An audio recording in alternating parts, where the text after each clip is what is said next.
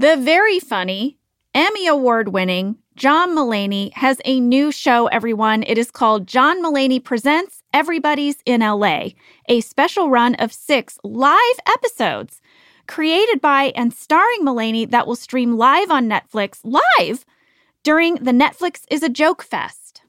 Yes, it is a comically unconventional show that will feature special guests. I'm very excited for this.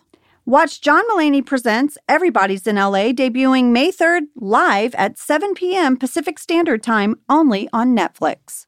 Love starts with you. You heard me. Show off your personal style with new Pandora jewelry pieces that set a shining example for the world to see. From big feelings to small messages, beautiful hand finished jewelry from Pandora radiates with your love from every angle. Pandora has a huge selection of rings, bracelets, earrings, necklaces, and charms. There are endless ways to show what's in your heart. Shop now at pandora.net. Pandora, be love.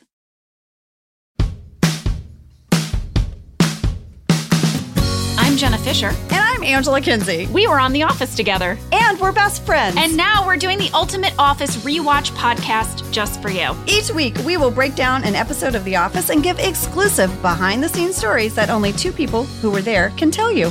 We're the Office Ladies. Hi, everyone. Hey, guys. What's up, Ange? What's up with you and your cute pants? Thank you for saying that. I noticed them right away. Here's the thing I hit a wall with sweatpants. What? I know. Guys, one of the reasons we started this podcast was because I wanted a job I could do in sweatpants. Uh huh. You know, we talked about that a lot early on. Yeah. Well, I counted after 409 days of wearing sweatpants. I mean, not every single day, but for the most part, for the last 409 days, I would get out of bed and put on sweatpants. Right. I actually had several pairs of pants that were made of the same material as my sheets. Like a jersey. They're a bamboo Okay. made by the same company that makes my sheets. Listen, if I could have pants made by people that make bedding, That's what I thought. It's like I'm just wearing my bed around all day. I thought I'd hit the jackpot. Okay, so after 409 days of this, I hit a wall. And I was like, I need to wear pants, actual pants. So I went out and I bought a pair of pants, Angela. I'm going to stand up. I'm going to show you. I'm going to describe them to you. I'm going to take a picture. They kind of look like camouflage, but like very sassy cargo kind of pants. Yeah, that's what I was going for. Mm-hmm. Sassy cargo. Yeah, I love Okay. a sassy cargo. Okay. All right. So here's the thing. I think I'm so used to wearing sweatpants. I'm in the dressing room and I don't know which size of pants to buy. Because you've been wearing the baggy breeches. That's right. Right. I went back and forth and back and forth and I went with the bigger size. And now I've been wearing them for what? I don't know, an hour? Uh huh. Now they're all stretched out. They're too big. And look what happens now. They're falling down and I've got long, crotch. Long crotch, oh, I lady. see it. You have long crotch, gals. You know what we're talking about. What do I When, do? when like the seam of your pants is like halfway between your thigh and your knees, that's Yeah. long crotch. So what do I do? I've worn them. I can't take them back and No, get the can't. smaller size. I think I could get someone to alter it in the back. Oh, my mom could do that in two seconds. I know. And the thing is, is I just, I'm, I'm trying to re-enter. You're trying to re-enter the world. You know, I like the sassy cargo minus the long crotch. what are we doing today? All right, let me tell you. For those of you guys wanting to know what we're doing today, It is Business Ethics, Season 5, Episode 3. oh yeah, Mm-hmm. It is written by Ryan Koh and directed by Jeffrey Blitz. love it. Here is a summary Jim reluctantly reveals him and Pam's engagement to the office. Mm-hmm. Mm-hmm. We'll discuss. Following Ryan's recent actions, corporate has required Holly to conduct a seminar on business ethics. Michael offers immunity to anyone willing to confess to dishonesty at work. What are we like an episode of Survivor? I know you get immunity. Everything you say. And then we're gonna light the torch for you. Well, some things are revealed. Again, we will discuss. And it's going to cause a rift between Michael and Holly. Yeah. Meanwhile, Jim makes Dwight observe the company's time theft policy, and Meredith provides Outback Steakhouse takeout to the entire office. So that's our summary. Would you like fast fact number one? I really would. All right, new writer alert. Oh. Writer Ryan Koh has joined the staff for season five. Hello, Ryan. Welcome. Hello, Ryan. He was only with us for one season as he left to work on Cougar Town.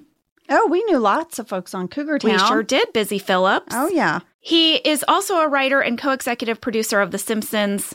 Welcome, Ryan. Welcome. Fast fact number two no Pam. Outside of the cold open where you hear Pam's voice, there is no Pam in this episode. But there was Pam. There was, you guys.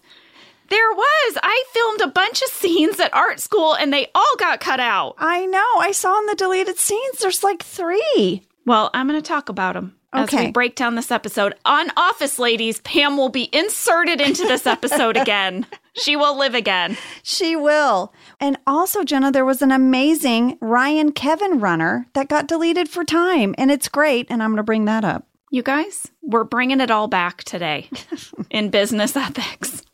Fast fact number three Amy Ryan. Holly is here today. We interviewed Amy Ryan all about this episode and her time on The Office. Let's hear it. Amy Ryan, welcome to Office Ladies. Hi, office ladies. I'm so glad to be here and to see your beautiful faces and the interior of your closets. Yeah, I was going to say, welcome to our closets. Amy, it's so good to see you. Holly Flax. Oh my gosh. Hollis, we found out your name is Hollis Is that right? because it's on your little name placard. Yes. I don't know if I ever knew that. That's a really good uh, tip. Would you have played the character differently? Totally, I would have been much more, you know, um, refined. I feel like Hollis is uh, much more refined, and maybe I would have had an accent. I don't know. I think if your character had been a Supreme Court judge, you might have gone by Hollis. Yes. But you ended up in HR, and so you went with the less formal Holly, maybe. That's correct. You, Yeah. yeah. when you run HR, you really want to be more approachable, you know, Yeah, Mhm. kind of a, you know, warm, fuzzy character. That makes sense. Holly was a warm, fuzzy character, and we're in love with her. I am so enamored by Holly and Michael. Jenna and I have cried because Michael is like finally with someone that cares about him. she did. well, in watching it episode by episode and just four years of Michael not having a partner to suddenly see a woman partner with him and joke with him and like his jokes, I did. I cried. Oh, I, you know, in preparation for meeting you both today, um, I rewatched the episode. I hadn't watched the show in a long time, save for like popping in the room when my daughter was on her third pass of the series. um, but it is so moving. I think all the characters are so moving. There's, I know everyone's talked about this before, but that element of the family, Mhm. you know, it's not a workplace, it's actually a family. and that really comes through so beautifully. But Holly and Michael, I mean, I've always said, you know, there's a lid for every pot. So they finally found each other, but she has a high tolerance, I suppose, for, uh, for that kind of guy. Well, we always like to ask people, Amy, how did you come to be on the show? And we did a little research. Paul Lieberstein told us that they came to you, they were huge fans, but that you had simultaneously mentioned to your agent you might like to do our show. Yes, So, what was that process? Yeah, how did it go down? That is true. And the timing was eerie because um, I did say that to my agent. It was it was soon after the Oscars, and I was like, you know, I'm doing a lot of dramas, and if I have any kind of cachet right now at this moment, I want to do a comedy, and I want to do a comedy like The Office because I was never good at the four camera um, sitcom. I just felt too much pressure, and it wasn't like I always feel like characters weren't really rooted in a reality the way The Office was. And that goes back to how I met Paul Lieberstein. We were both um, employed on The Naked Truth, and um, he was a writer. My agent had kind of reached out, and at the same time, Paul had reached out, I guess, to him. I don't know who got there first, but it was, I really think it was like about the same week. Um, and Paul had mentioned that um, he was also a fan of The Wire, as were some of the other writers. So it was um, kind of a, a, a, a, culmination of of all those worlds coming together. And did they pitch the character of Holly to you, or did you like have a script to read or anything?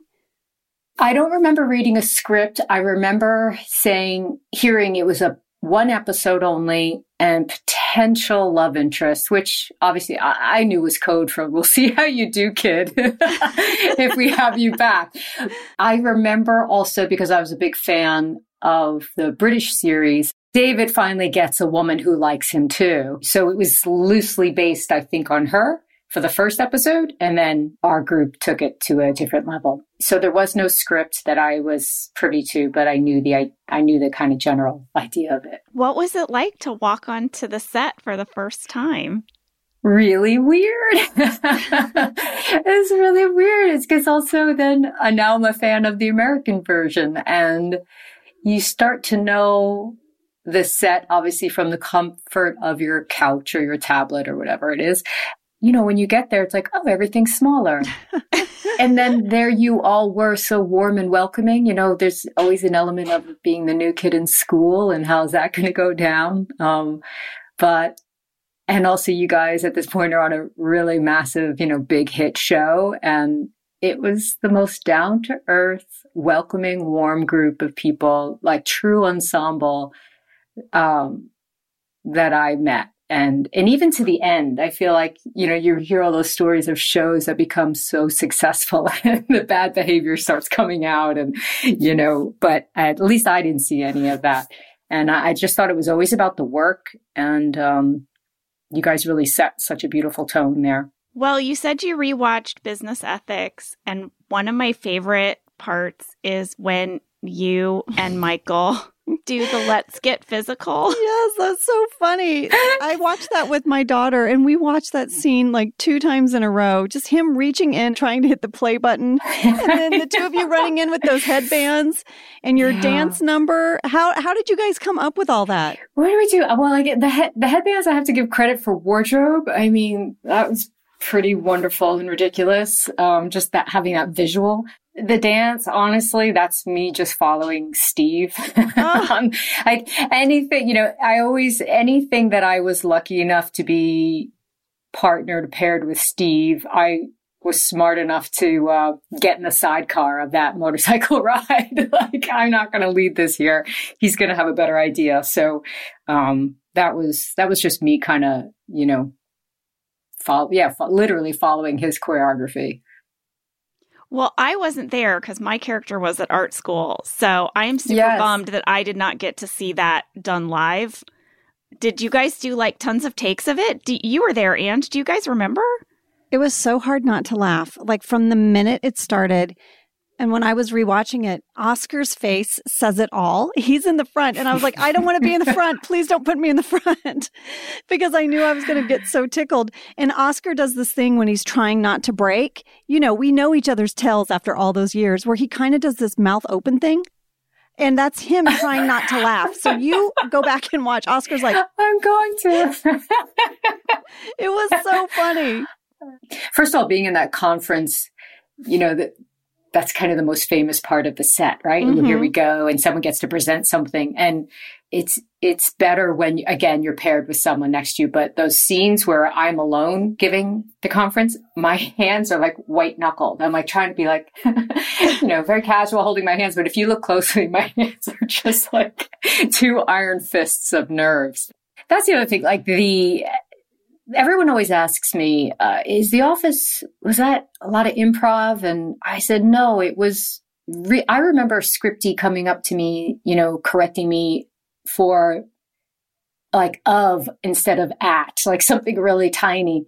And I tell people and, and tell me if I'm wrong. I was like, it was heavily scripted. And then maybe by the third take, Steve would go off script first and then everyone would follow suit. That's my recollection of it.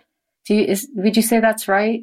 Absolutely. Yeah. And then, yeah. and in that, I just think it was again, like you guys are so in tune with each other and no one trying to beat anyone to the punchline. It was just a constant setup. And it was, it, I thought it was just so perfect. And I think that's why people can't really tell between the scripted and when it goes to improv. Um, it was just a, just so perfectly done. I wanted to ask you about those restaurant scenes. Oh yeah.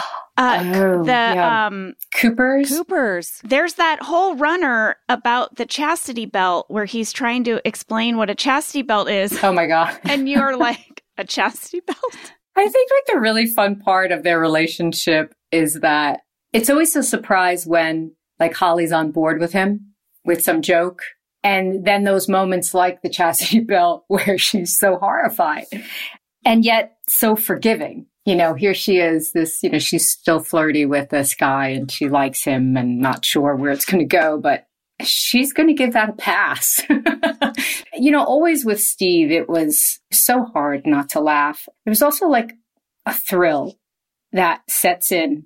Look, I remember when I was 25, I went skydiving and I did it where you're strapped to the other instructor. And just as the airplane door opened up and he made me look out, we were about, I guess, 13,000 feet in the air. And the, I remember the thought in my head is, okay, I'm going to die or I'm going to have the time of my life. Pick one. And I remember picking, I'm going to have fun. And as nervous as I was, you know, being like in those scenes with Steve, I remember that moment too, like, oh, just pick one. Why don't you have fun instead? You know, and certainly with, with him at the lead, like we're all going to look good. You know, he's going to take us along for the ride, I feel. But, um, but it was so hard not to laugh, like painfully hard not to laugh at him. but I felt like we were dropped into another place of concentration that, um, that kind of pulled pulled it all along, if that makes sense. yeah did you Yeah. know steve before Yeah, in a in a very I had this minuscule part in Dan in Real Life that Steve starred in. It was this big extended family comedy. We all, there's a whole group of us there on location in Rhode Island, and so we all became friends. And then I think it was about like six months after that film is when The Office came up, and I, I believe they ran the idea by Steve of casting me, and I guess it helped. I knew him from Rhode Island for that little bit. Well, we always ask everyone if they have any like favorite memories from their time on the show, like any kind of behind the scenes moment or just something that you remember that stood out to you during your time on The Office.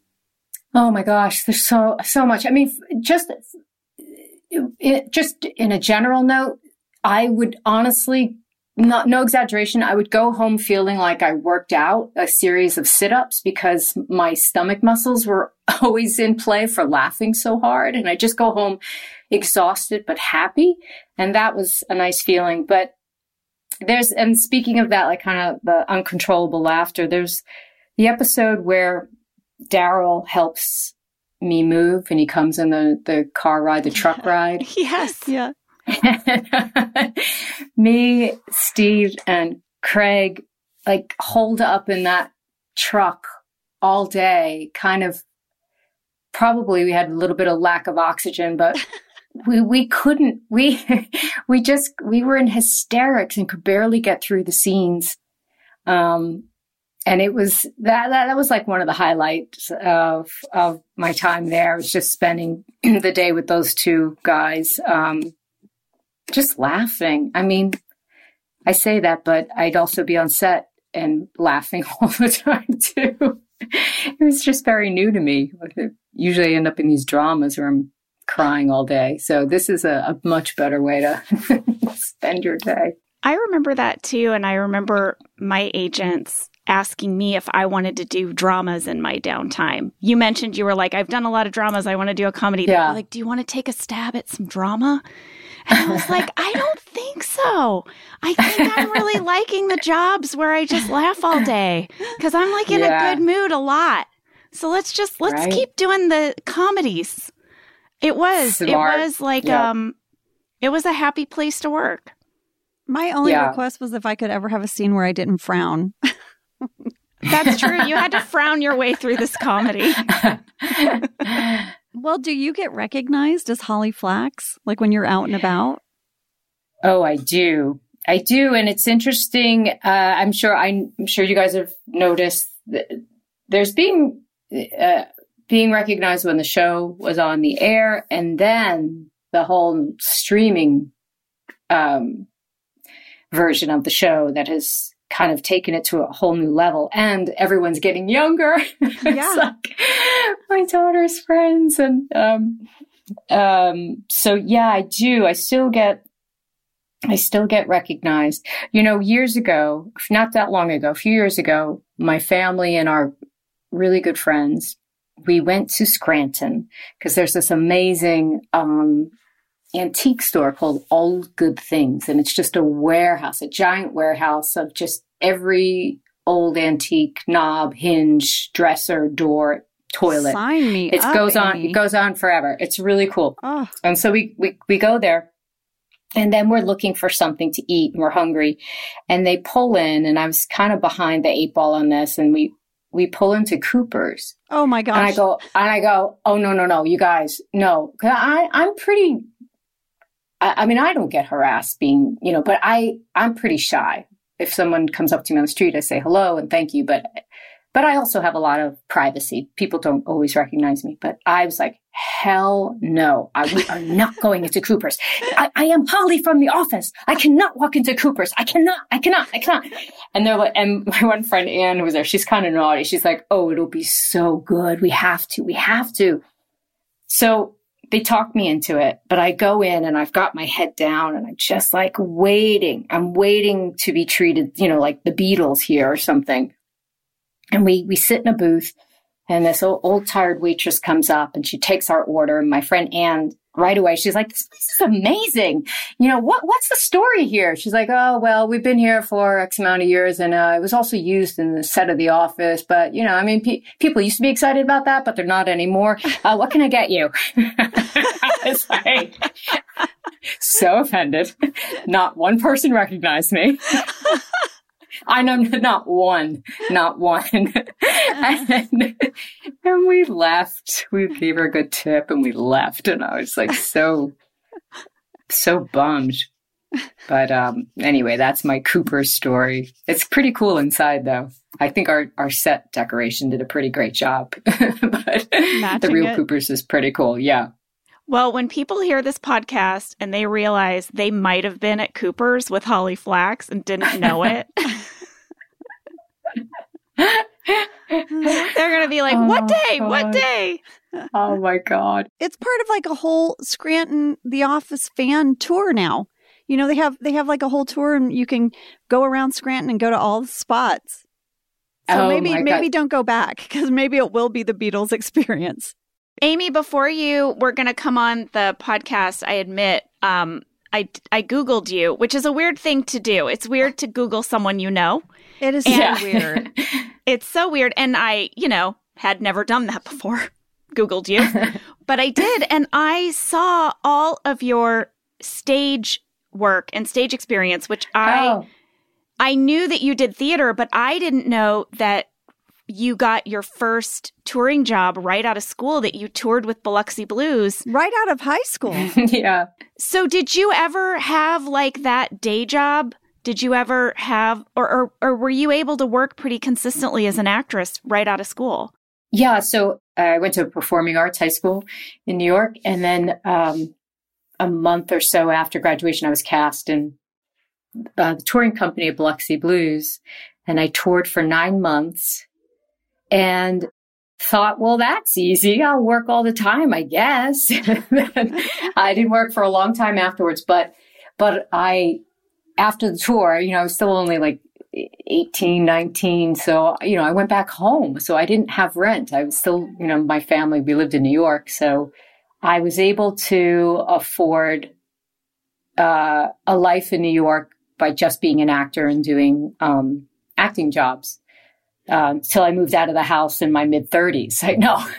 So- but I, um, no, yeah, I'm, I'm, I'm very, I'm very lucky. I had, uh, I've only ever been an actor, save before high school graduation. I worked at my aunt and uncle's ice cream shop in Vermont, uh, when I was 16. But, um, yeah, acting's been my only job. That's amazing. It's kind of weird, but I, you know, I, I do think of how any young actor artist moves to LA, moves to New York from other places or, you know, to Chicago with. I always think of that person like suitcase in hand and, you know, room share list. Like my hat go, t- just goes off to them because it's so hard. It's so hard. I don't know how people do it.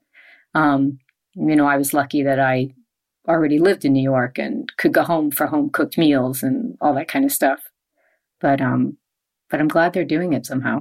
Are you working on anything now, Amy? I just finished this new first season of this Hulu series called Only Murders in the Building with Steve Martin and Martin Short and um, Selena Gomez. And it wow. was again like it was it was a throwback to like again, Jenna, like you say, like doing the comedies, like, oh, this feels fun. I'm in a good mood. And certainly shooting through a pandemic, you know, it was, I wouldn't want to be on a heavy drama right now. It's just too intense, but it was, uh, it was a joy to be around those people, um, during this time. And so, but that's it. And, um, I don't know, I don't know what I'll do next that, you know, even after 33 years, like I never know what's next. so we'll see what happens. Well, Amy, thank you so much for coming on Office Ladies and sharing your memories of being on the show. It was so cool to be back in touch with you and see you again. Oh, same here. I really miss you guys, and I, I hope uh, all's well with your families, and um, hope to see you in person. Yes, that would be amazing. Jen and I have said yeah. we want to do like a like an office ladies lunch, like call up all the gals that would be amazing. have a lunch. Wouldn't that be so fun? Yeah. Oh gosh. Well, let's do it. Let's, let's do, do it. it. Thank you so much, right. Amy. Thanks for having me on your show. I miss you all, and um, hope to see you soon.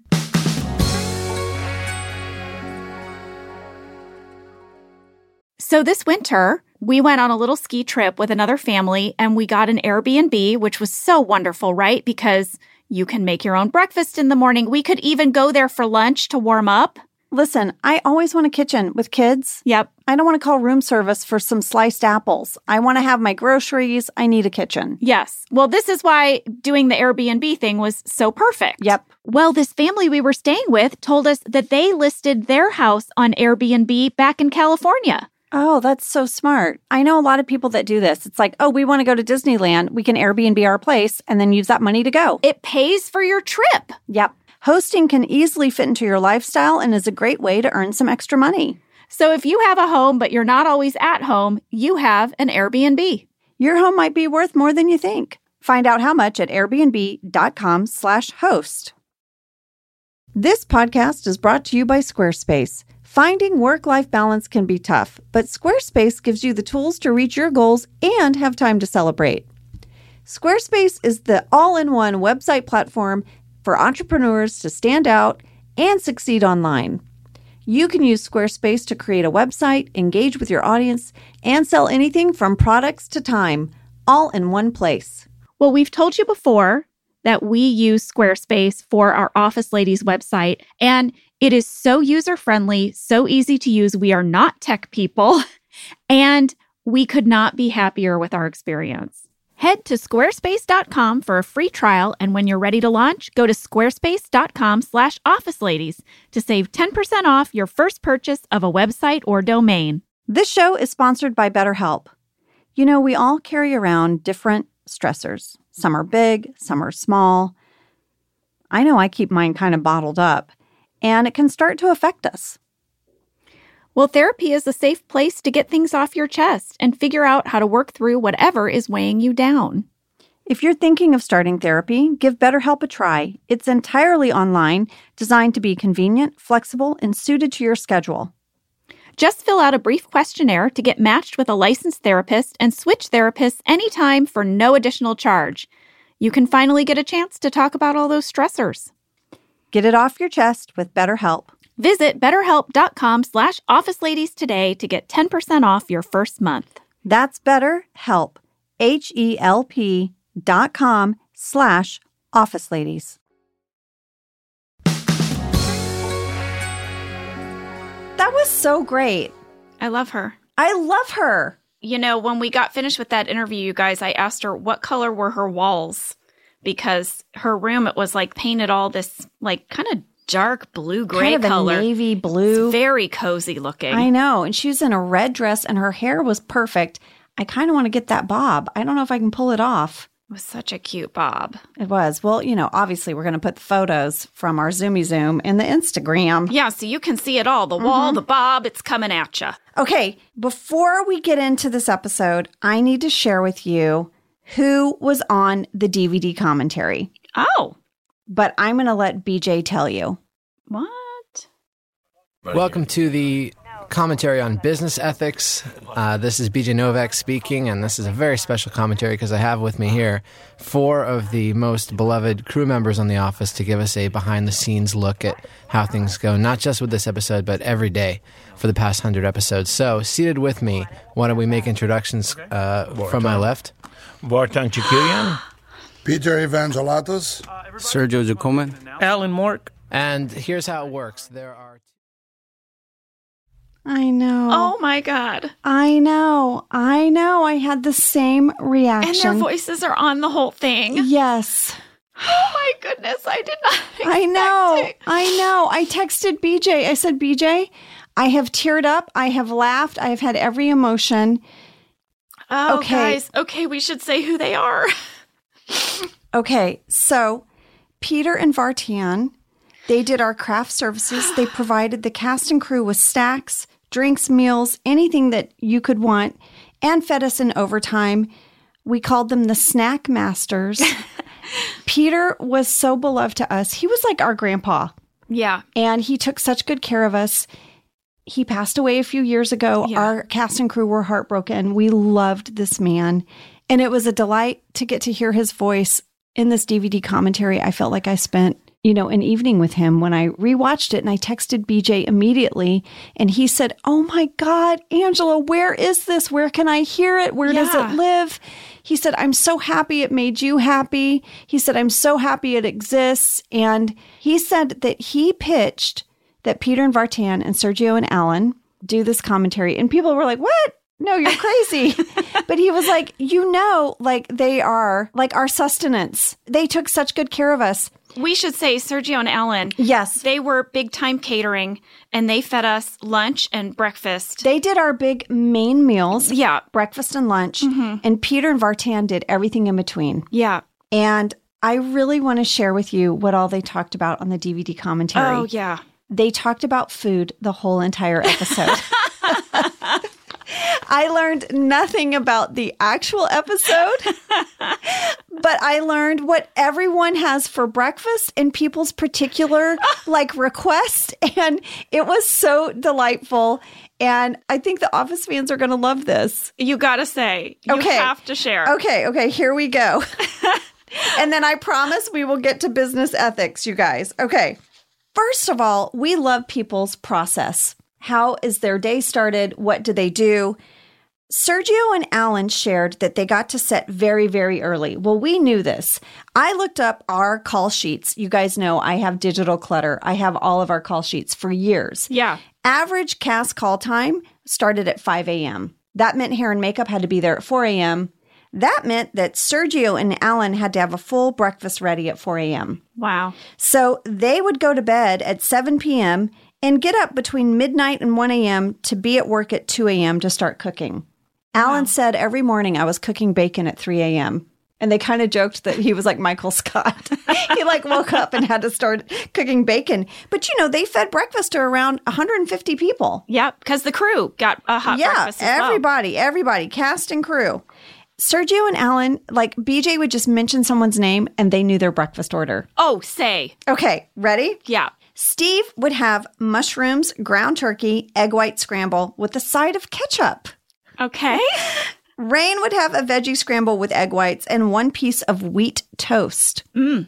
Jenna yes. would have two egg whites scrambled with a little bit of cheese. That's true.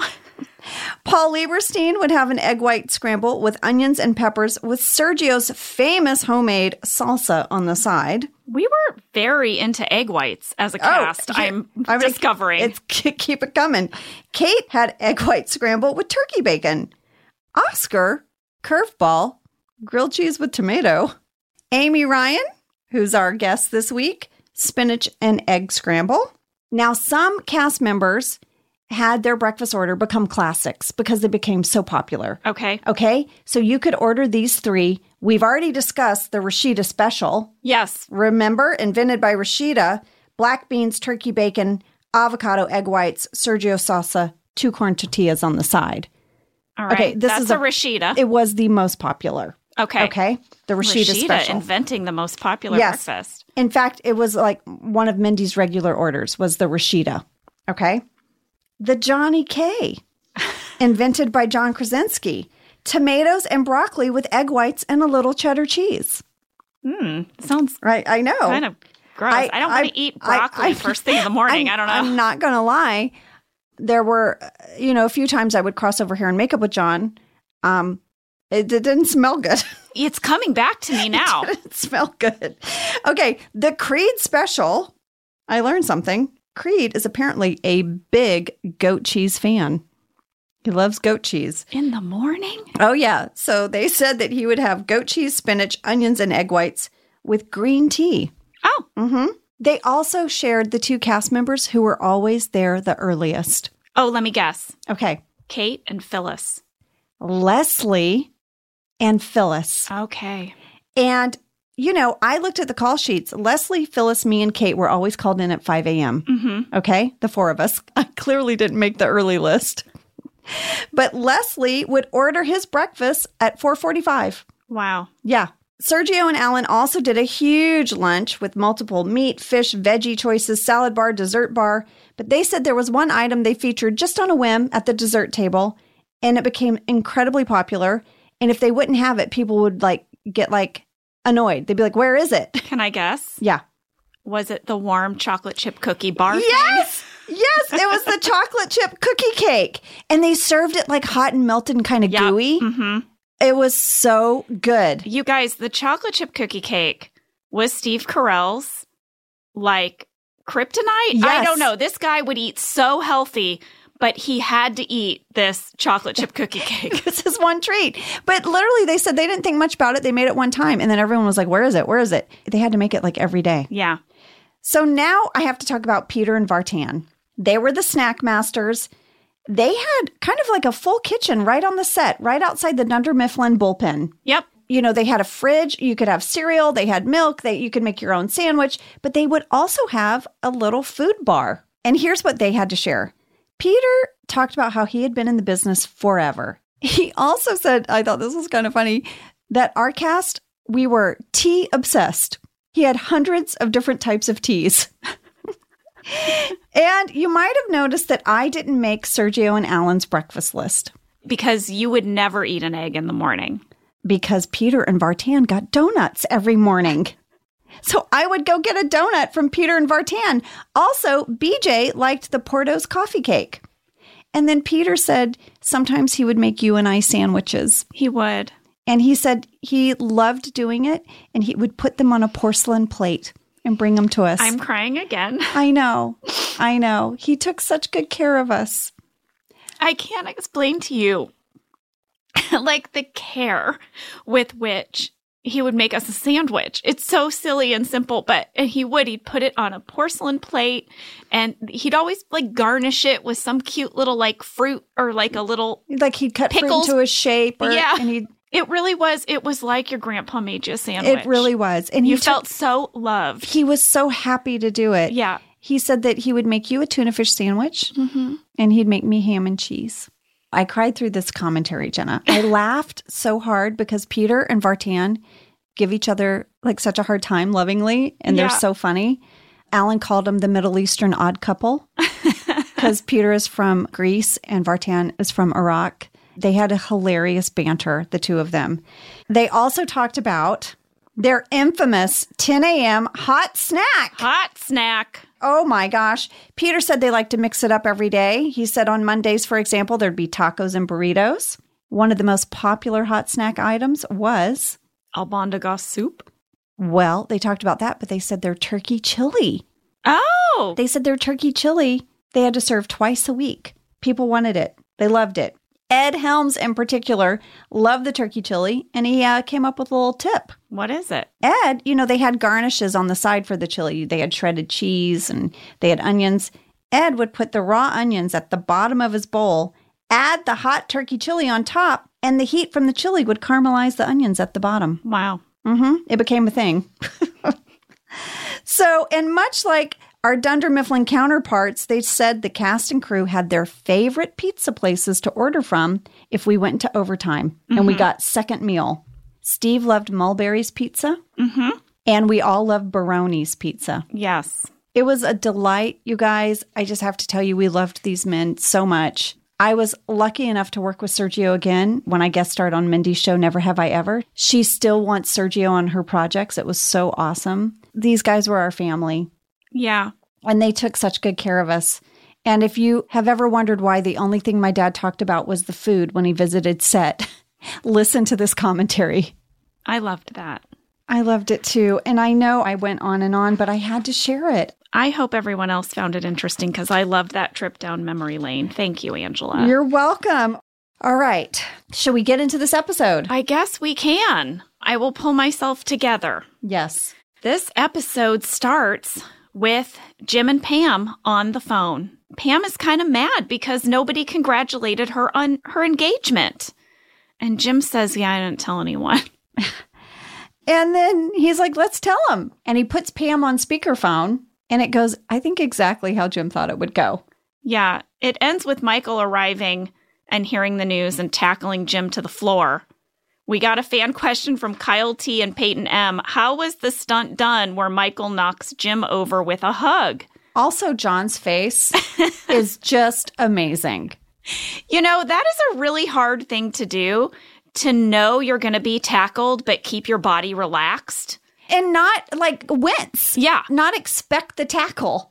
Well, I wasn't there. I was backstage on a phone, so I didn't see it go down. Angela, do you remember? Was there like a mattress or something that they landed on? There was a big blue squishy thing. You know what I mean? A big blue square. It looked like a gymnastics kind of mat, right? Yeah. But it was so funny. I have to imagine John lost it because John did not do well in scenes like that, especially with Steve. Like, I don't, my memory of it is they didn't do it very many times. okay. Well, now we're into the episode. It's Ethics Day. Holly has passed out a form everyone has to fill out. She's going to be taking this seriously. She is. She explains that she is going to be running her first meeting. Mm-hmm. But don't worry. We talked about this with Amy Ryan. Michael's going to help her out, and they're going to start it off with their version of Let's Get Physical. Mm-hmm. With headbands and dancing and a boombox. Jenna, I worked in corporate America. I have been in human resources seminars Mm-hmm. that we had to go to. Yep. I'm telling you, they had skits. What? when I watched this, I had such a flood of memories coming back of sitting in a tiny little conference room when I worked at this company. And our human resources department, there were two people. They would come in and act out skits of what's inappropriate. We had one guy, his name was Tom, and we had a gal, her name was Susan, and he'd be like, Susan, that skirt looks really nice on you today. Hey, time to party. And then Susan would do a face like, huh? And then they'd freeze. And then Tom would say, What was inappropriate in this moment? and we'd all have to raise our hands and be like, um, he was kind of gross about her skirt. I only had to watch like produced videos of Oh, no. weird things. I've never seen a live presentation. Oh no, I watched skits. We had a fan question about this scene we did. from Patricia B. She said, I'm wondering if some of the younger Office fans even know the song that Holly and Michael are performing. She wants to know, Angela, did your kids watch this one with you? Did you have to explain the song parody? Isabel watched it with me. She didn't ask about the song. She just thought it was funny. She probably thinks we made it up. Yeah, this was, I guess, for our younger listeners, a very famous song by Olivia Newton John, Let's Get Physical. Oh, And the music video was like her in like an aerobics class singing and dancing with a headband. Jane Fonda had like these workout videos at the time too. This was like a little trend. oh yeah. Sexy working out. but your sexy workout included tights, leg warmers, Uh huh. high tops, leotard, Yeah. headband, wristband. Yeah. It was a whole thing. It was. I remember it well. Well, Holly begins her ethics meeting by explaining that there's been some misconduct. She's clearly talking about Ryan. mm-hmm. Who's been hired again? It's so hilarious. To Yeah. me. I know. And then she starts going through the results of the quiz. Yeah. Pretty much. She's got this binder Yeah, and she's got to go through the binder. the HR binder. Yeah. We had a fan question from Peyton M. In the conference room scene, did Creed and Meredith actually break when Stanley said the meeting was a waste of time, or was it scripted for them to laugh? Well, I looked at the script. It was scripted. The script said, People laugh a lot. that was the direction in the script. So the meeting isn't going so great. And Michael's like, You're losing them. Yeah. So he pulls Holly aside. you are losing them. They expect a lot.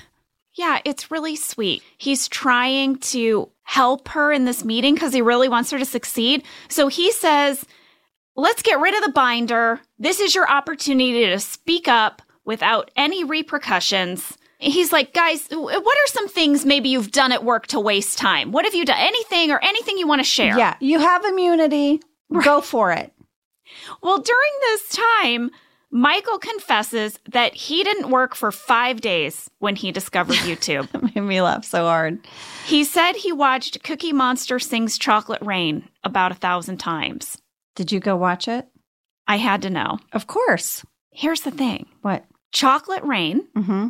according to its Wikipedia page, was a song by American singer Tay Zonday. I went and watched Tay's last night. Oh, you did? I did. You watched it as well. Yeah. Yes. So he wrote this song and he uploaded a video to YouTube. It was four minutes, 52 seconds long. He uploaded it, everyone, because I know you want to know. April 22nd, 2007. I remember it went viral. Viral. Like before things went viral. It was ranked the hottest viral video of summer 2007, and it was awarded the 2008 YouTube Award in the category of music. So this song then became the subject of like parodies, remixes, tributes. It was everywhere. Even Cookie Monster. Not Cookie Monster. What? We made that up. There was no Cookie Monster sings Chocolate Rain. They wrote that, and after the episode aired, people made them. Ah! No way! I Yes! didn't know that. Isn't that crazy?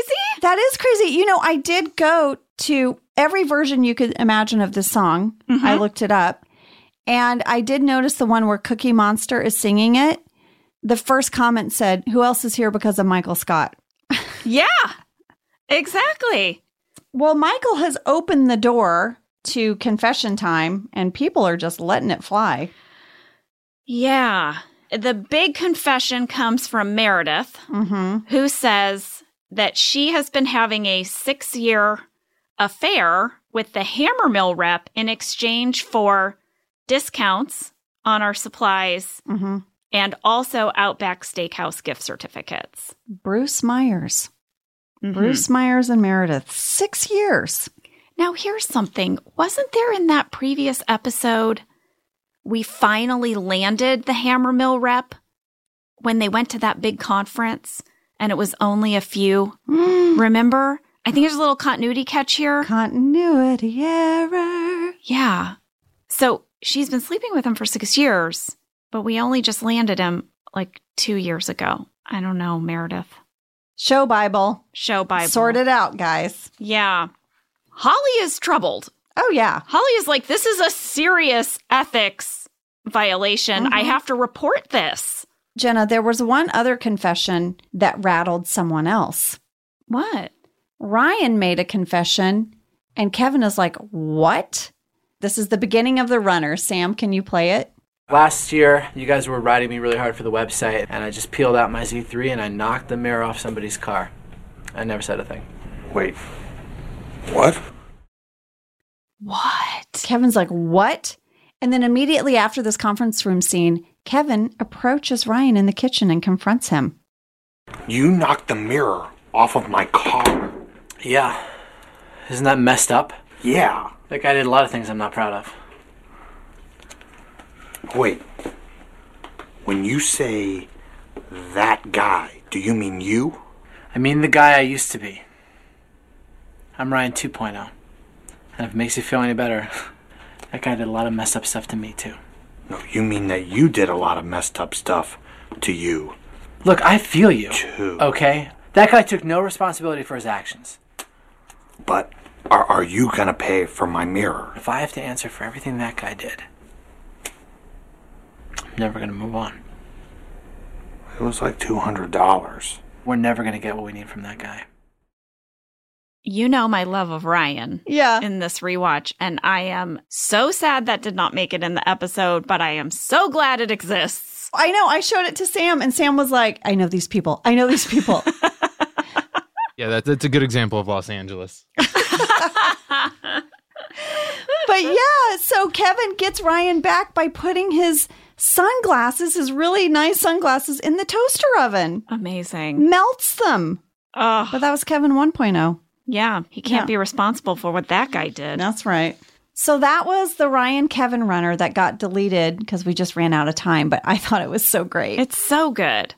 So now we have the scene where Michael and Holly are going to meet privately with Meredith to discuss her liaison. Yes. You know, Michael is trying very hard to help Meredith say the things she needs to say to get out of trouble. Yeah. Meredith is not getting it She's not getting it. at all. And Kate is so funny in this scene. so funny. well, we do have a classic Jim prank. We get a Jim prank. Yeah, it's been a bit. And I thought it was so funny. And I can tell that John and Rainn were having such a good time just because we know them. Like, Yeah. you gave John that prop, that stopwatch. He's loving that He's stopwatch. loving it. Yeah, Dwight had said in the conference room that he doesn't do anything personal at work. He wastes no time. wastes no time. And so Jim's going to show him. He's going to like time every single thing he does. Well, right about now is when we would have gone to see Pam at art school. Mm-hmm. And I'm going to tell you about it. Okay. So Pam and her classmates, they get to class and there's a note on the door, no class today. It's canceled. Canceled. So her friends are like, "Let's go get drinks." And Pam's like, "I can't." And her friend Alex, who was played by Rich Sommer, mm-hmm. says, What do you have to do? You're supposed to be in class right now. We know you don't have plans. So they get her to go to this tiki bar for a mm-hmm. little day drinking. And I totally remember shooting this, Angela. We're all drinking out of this big giant volcano bowl. There's a flame, it's on fire. Yeah. We had to have a safety meeting about it. And in the scene, two of the other art students, they're trying to decode this text message. They're wondering what to text back. Well, it's like a guy, right? So she's like wanting to text a guy back, but not seem like too into him. You know how you have to write the perfect text back Exactly. to someone you're into, but you don't want to seem too desperate. Well, Pam is spiraling. Remember, I said in the other episode that we purposely cast people who would seem younger and hipper than Pam, so she would be this fish out of water in art school. Yeah. Well, she's kind of spiraling about that, and she has this great, crazy monologue that she blurts out. Sam, will you play the Pam tiki bar scene for me? You put a wink at the end. Does that mean something? Mm-hmm. Means he's a dork. So how do I write back, you know, showing him that I'm also a dork? Oh, he knows. Don't ask me. I don't even know what I'm doing here. I'm like way older than you guys. I mean, like, I have a fiance, and I had like a 10 year plan, and like, is graphic design even art? At this point, I thought that I would be married and running my own art company. But, um, I would just put like big LOL, little LOL, winky face. Oh, okay. Okay, I thought that was so interesting. We just got a window into what Pam thought her life would be. She says at this point she thought she would be married and running her own art company. What does she mean by art company? I don't know. It sounds like something like like a, fifth kid grader. would say. Yeah, like someday I'm going to own an art company. Does that mean she sells art supplies? Yeah. What does she mean by that? I don't know. I thought it was so, it was such a window into Pam. I thought. I did too. And, you know, it goes on to show that she drank the whole volcano herself, basically. Yeah, there are more scenes at this bar. She gets really tipsy. Mm-hmm. But then she has this really peppy talking head where she says if she were in Scranton right now, she'd be an alcoholic, but she's not. She's in New York, so she's a moody artist. she loves New York. Yeah. Well, I was really bummed that these scenes got cut because one of the art students, the guy who you hear trying to help the girl with her text mm-hmm. message, mm-hmm. was played by one of my very good friends in real life, John Cabrera. You might know him because he was a longtime cast member on Gilmore Girls. He played Brian Fuller. He was the bass player in Lane's band. So we filmed all of these scenes at Pam's art school. They never made it into an episode. He doesn't even have a credit on IMDb for being on The Office because all his scenes got cut, but we had the best time. Jenna, have you ever had a volcano? No. Have Okay. you? Once. What? Once in I my thought we made that up. That's a real thing. Is it on fire? Yes, it's served. Sam is nodding like, how many Yeah. have you had, Sam? Sorry, that was the most aggressive I've ever. You are like, yeah, it's a it's a staple of the tiki bar Yeah. community. Yeah. I've had one. And That's all you'll ever need to have. I had one at a bar in Manhattan Beach for a friend's birthday. We got the volcano because my friend's birthday, you know, we were like 25 years old. It's a huge, huge bowl. okay, It comes on fire, okay. all these different straws in it. It's usually a mixture of like pineapple or grapefruit or lime juice, maple syrup, several different types of rums. Okay. I felt real gross the next day. and what's so funny is I had Pam's experience. Like, you're just all drinking it. You can't tell who's had more or what because there's all these straws flopping out of it. And the photos from this evening are real special. We all decided to see if we could do the splits. oh, hmm It was one of those nights. I can do the splits. No, you do it. I do it. So, volcano guys, tread lightly. Am I too old to have this experience? I think so. Damn it. You won't feel good the next day. I missed my chance. I started drinking late in life. I know. I really did. I think it's okay that you navigated your life without having the volcano experience. I don't know. I'm having some FOMO. well, now Michael is going to invite Holly to lunch. Because it's okay if, like, two attractive people mm-hmm. go to lunch. You know, they work together, they're attractive. Yes. They can eat lunch. They can eat lunch. It's not an official date. And there was a deleted Michael talking head that if it was an official date, Holly would know because it would go like this. Mm, No, this is not an official date. When it is an official date, she will be aware of it. There will be a rose. There will be music and dancing. Bottle of red, bottle of white, bottle of water. I have to drink more water. Some whispered conversation, some giggling, mm, little wine we head back to her place. I will skip ahead to protect her dignity, but we make hardcore love. And then we fall asleep on her lanai to the sound of the full moon. And then chocolate chip pancakes. okay, I haven't had a volcano, but I've had that date. You've had that date. I've had that date. That's a good date. Um, I just want a shirt that says hardcore love. Oh, and you know what? You got to fall asleep to the sound of the moon. You do. you do. Oh, well, he suggests that they go to Cooper's restaurant, and I've got some good information to share about that. So why don't we take a break and we'll come back? Great.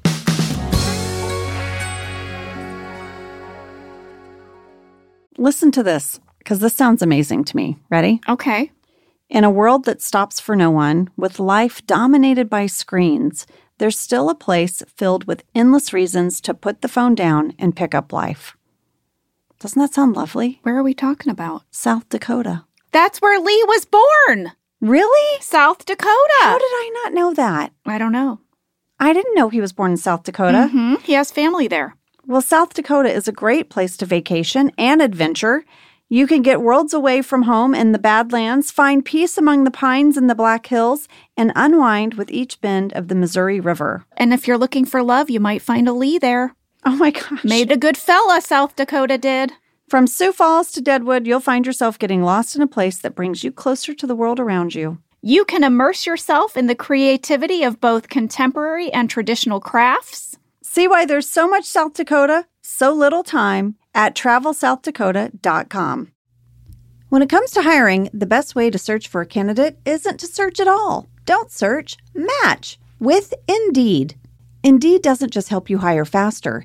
93% of employers agree Indeed delivers the highest quality matches compared to other job sites, according to a recent Indeed survey. Ditch the busy work. Use Indeed to connect with candidates faster by scheduling, screening, and messaging. And Indeed's matching engine is constantly learning from your preferences, so the more you use Indeed, the better it gets. 23 hires were made on Indeed every minute, according to Indeed data worldwide. And listeners of this show will get a $75 sponsored job credit to get your jobs more visibility at Indeed.com slash Office Ladies. Just go to Indeed.com slash Office Ladies right now and support our show by saying you heard about Indeed on this podcast. Indeed.com slash Office Ladies. Terms and conditions apply. Need to hire? You need Indeed.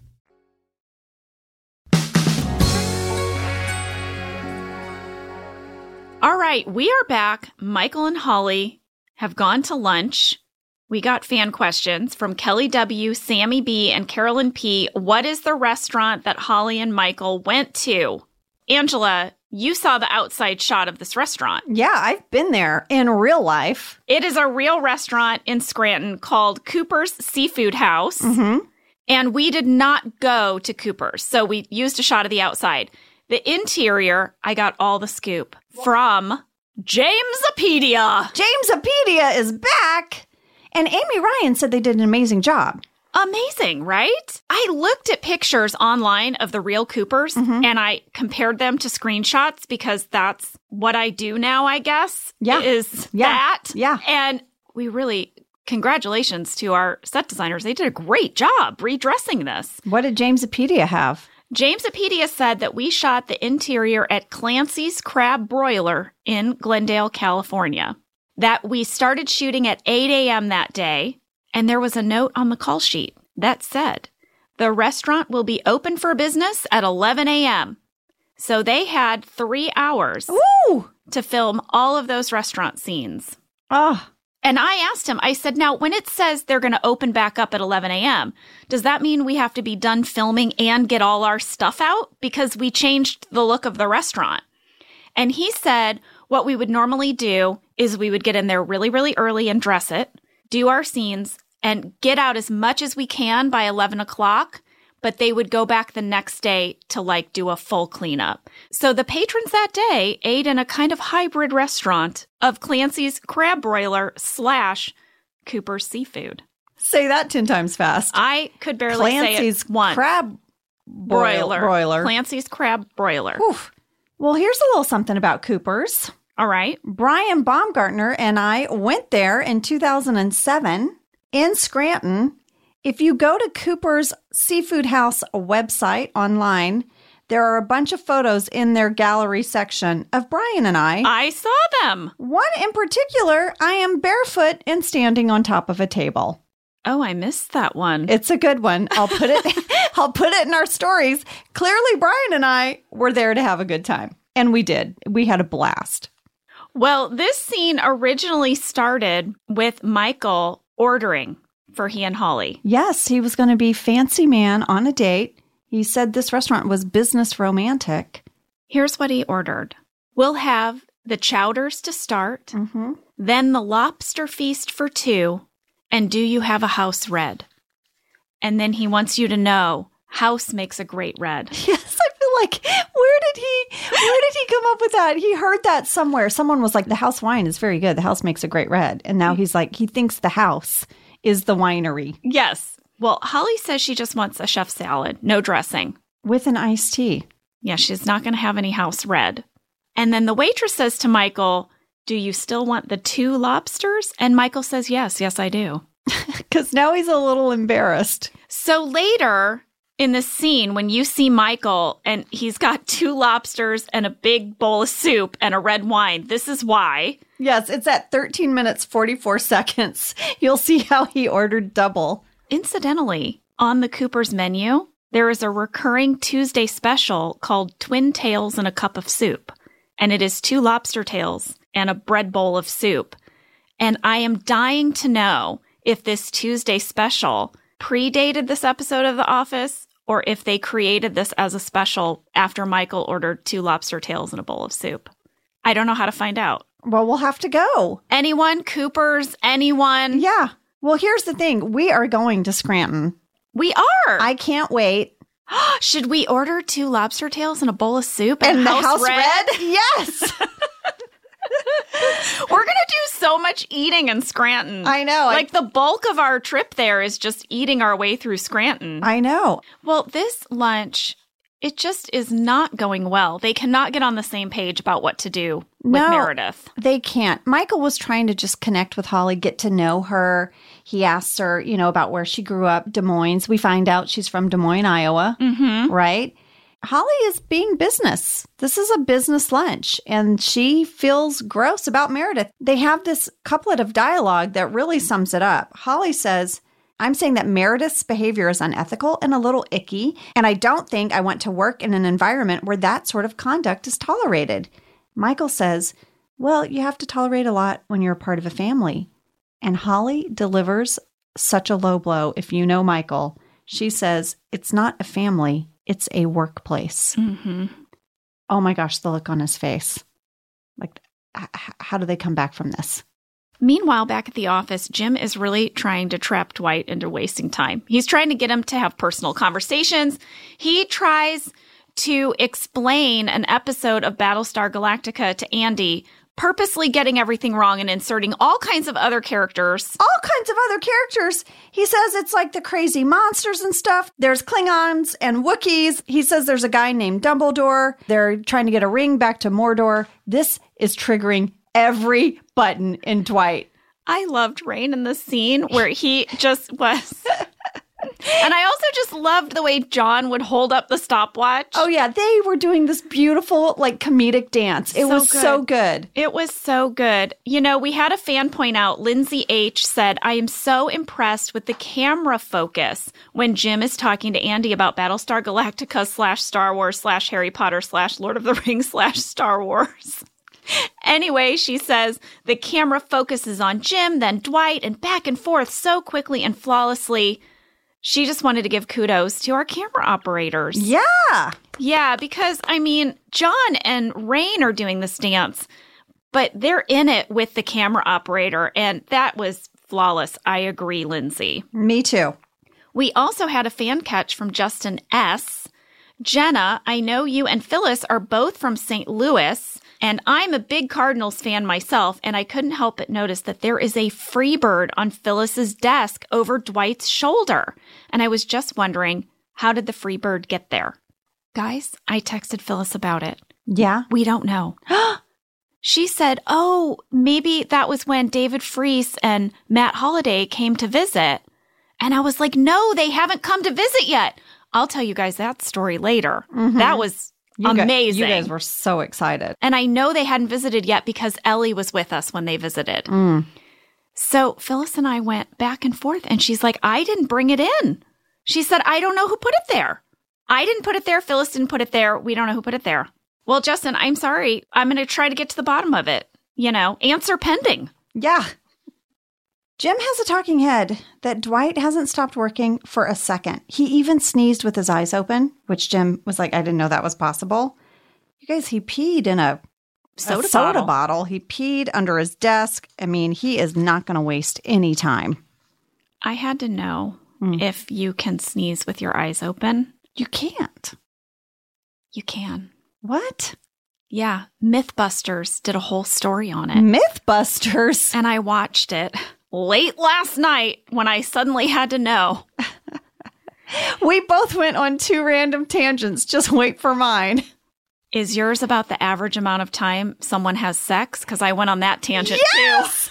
Yes! too. Oh yes, okay, because there's all of a sudden Dwight is like not wasting time, not wasting time, and then he comes back and Jim is like 19 minutes and 48 seconds. Uh, what were you up to? And Dwight is like, none of your business, basically. And then it cuts to Angela Martin buttoning her blouse. Did you read the research on Business Insider? I read several articles at like midnight last night. Me too. On this subject. Our search history. Oh my God. Delete our search history. First of all, the one research I read about was fascinating because they gave 500 couples yep. stopwatches. It is as awkward as it sounds. They had to hit start and stop. I don't know how we talk about this, I, but I don't maybe either. parents, if you're listening with your kids, earmuffs for 30 seconds. Earmuffs. Yeah, they had to record their sex time over a four week period. Yeah. And they had to press start on the stopwatch at the moment of penetration. penetration. oh, oh, God. And they had to press stop, stop at, at ejaculation. ejaculation. we read the same article. Oh my God. You know what I found amazing is the range was from 33 seconds to 44 minutes. Yeah. That's a huge, huge uh, variation. It is. And then what was really interesting to me was I read this whole article by a sex therapist mm-hmm. Who after doing a bunch of research, broke down the ideal amount of penetration time mm-hmm. in a sex act. I mean, this is insane. I told Lee all last night everything I'd read. He's like, How are you sharing this on Office Ladies? I was like, I don't know, but I found it so fascinating. I know. So, what she found was that in surveying the person being penetrated, mm-hmm. That their ideal amount of penetration time in sex was anywhere from five to 11 minutes. But all of sex, they all wanted more than just penetration. Mm-hmm. So she deemed that like the ideal amount of sex encompassing more than just that moment mm-hmm. would be around 19 minutes and that it should consist of 10 minutes of foreplay and nine minutes of actual intercourse that she felt this was the bullseye after all of her research. Okay. Well, something I discovered in my research is that of these 500 couples surveyed, the average time was 5.4 minutes. Mm-hmm. And this was true across continents. I mean, literally, it's a global thing. And this got me to thinking 19 minutes and 48 seconds. Yeah. I did the math. I think it took them six minutes to get down to the warehouse. Six minutes to walk down a set of stairs? Or take the elevator. It's not close. They have to go in the elevator or stairs, and they have to go down the corridor through the warehouse to that back room, open it up. All right, so six minutes to get there. They need six minutes back. That leaves them six minutes in the middle. Oh. I think they had six minutes to shag. I mean, I think what we've discovered in all our research is you can have a really satisfying shag in six minutes. By the way, this article went on to the evolution of sex. Why is there thrusting? it was fascinating. I-, I was fascinated. Oh, the things we have learned. learned and shared with you all. So you're welcome. Well, let's get back to this Michael Holly story, okay? this whole lunch has really strained things between Michael and Holly. When he gets back, he has a talking head where he says he won't even ride the elevator with her. And then he throws her leftovers in the trash. Yeah. And then up in the kitchen, he's pouring himself some coffee. She puts her cup out. Not only does he not pour coffee in her cup, he takes the whole pot and walks out of the kitchen. She called Dunder Mifflin a workplace. And it is his family, and you do not do that. You do not. If Holly wants to use the copier now, she's going to have to wait for Michael to copy a plaque off the wall first. Yeah. Well, Holly has a talking head. Things are tense. People are suspicious of her. Her best friend in the office won't even speak to her. So now we have a little window into Holly. She really sees Michael as her best friend. Now, Angela, in the script, there was a scene here where Michael calls Toby. Yes. For help with Holly. Yes, it's in the deleted oh, scenes. Oh, guys, it's so good because Toby basically says at the end of all of this, Oh, well, Michael, I think Holly's doing the right thing. And in fact, now that you've told me, I'm obligated to report this Meredith incident to HR as mm-hmm. well. Yeah. But that's how desperate Michael is, is he's going to call Toby, who I guess is still in a hospital in Costa Rica. And he's still not nice to him. He calls Toby for help, but he's still not nice. This is not the last HR rep that's going to be involved. Kendall from corporate Mm-hmm. has called, and Holly's going to come in Michael's office and they're going to discuss it with Kendall. Yeah. We had a fan question from Megan Q who voices Kendall from corporate HR. Kendall was played by John Hartman. Now, the role of Kendall was first mentioned in the episode The Job hmm. when David Wallace mentions his dislike for the HR rep Kendall during Jim's job interview in New York. Wow, that's a major callback. I know, but we also brought him up again in weight loss, I guess. And here's the thing Kendall is going to come back two more times this season. He comes back in person in Stress Relief and Company Picnic. He's always played by John Hartman. You might recognize John. He had roles in Mad Men, Arrested Development, The Good Place, Blackish, Space Force, and Monk. Ah, there it is. of course. There it is. Well, you think Kendall is going to get Holly's back, Mhm. right? And agree with her. But instead, he just shuts her down, says he doesn't really see this as a huge infraction. And what she needed to do was to get everyone through that binder. That was her job. Yeah. We just needed you to get signatures. Are you able to get signatures or not? Because every other branch got signatures. And I think Michael feels badly for her in this moment. I feel badly for her. I do too. She's There's- doing the right thing, and corporate doesn't have her back. So Holly is just going to go out to the bullpen and say, Hey guys, I have to finish this ethics training. She has to finish reading from the binder so she can say she did it. No one is giving her any respect. Mm-mm. Well, Michael's going to step up Yeah. because he, he does feel bad for her. So he goes out there and he goes, If you don't get in there right now, he like loses it. It's so funny. Everyone goes in, she reads from the binder, and the look on Michael's face as she's like reading from the boring binder. He's in love again. Well, I don't think he ever fell out of love. They had their first spat. I guess they did. Yeah. Because Holly looks appreciative. They're Yeah. both like, Oh, okay, we're back. We're going to get through this. Yeah. At the very end of this episode, we have a tag. Everyone's in the break room. They're eating steak that was mm-hmm. clearly provided by Meredith. We had a fan question from Kelly W. Okay, Kelly, what is it? During the last scene, when everyone's eating steak in the break room, what is everyone actually eating? Is it prop food or actually real expensive steak? And Savi A wants to know, Angela, what were you eating since your character is a vegetarian? I was eating potatoes. That's what it looked like to me. Mhm. I was eating potatoes. That's something we thought about. One of the things that Peter and Vartan shared is that our prop food was amazingly good food. Oh, yeah. That they didn't give us like kind of crappy food to eat in scenes. And Peter and Vartan would work with props, but I would have to think that Phil Shea and his team got us really good food from a restaurant. That was going to be my guess. Mm-hmm. Whenever I ate food in a scene, it was delicious. Yeah. So it was probably some really good steak. Yeah. What a day at work. Hey guys, come in and eat these steak and ribs for an hour. Angela, you can have these potatoes. Sorry, Ange. well, there you have it. That's business ethics. Yeah. Thank you so much to Amy Ryan. And thank you to James O'Carey for giving me the lowdown on Cooper's. And thank you to BJ Novak for pitching Peter and Vartan and Sergio and Alan to do the DVD commentary. That was just so wonderful. If you guys love the show, you'll love these commentaries. Well, I think on that note, I might go have a volcano. And I hope all of you guys have some hardcore love in your life For approximately 19 minutes. or an average of six minutes. That would be fine. See you next week. Bye, guys.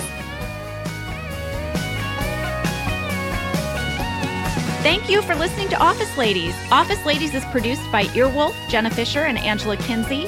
Our show is executive produced by Cody Fisher. Our producer is Cassie Jerkins. Our sound engineer is Sam Kiefer. And our associate producer is Ainsley Bubico. Our theme song is Rubber Tree by Creed Bratton. For ad free versions of Office Ladies, go to StitcherPremium.com. For a free one month trial of Stitcher Premium, use code OFFICE.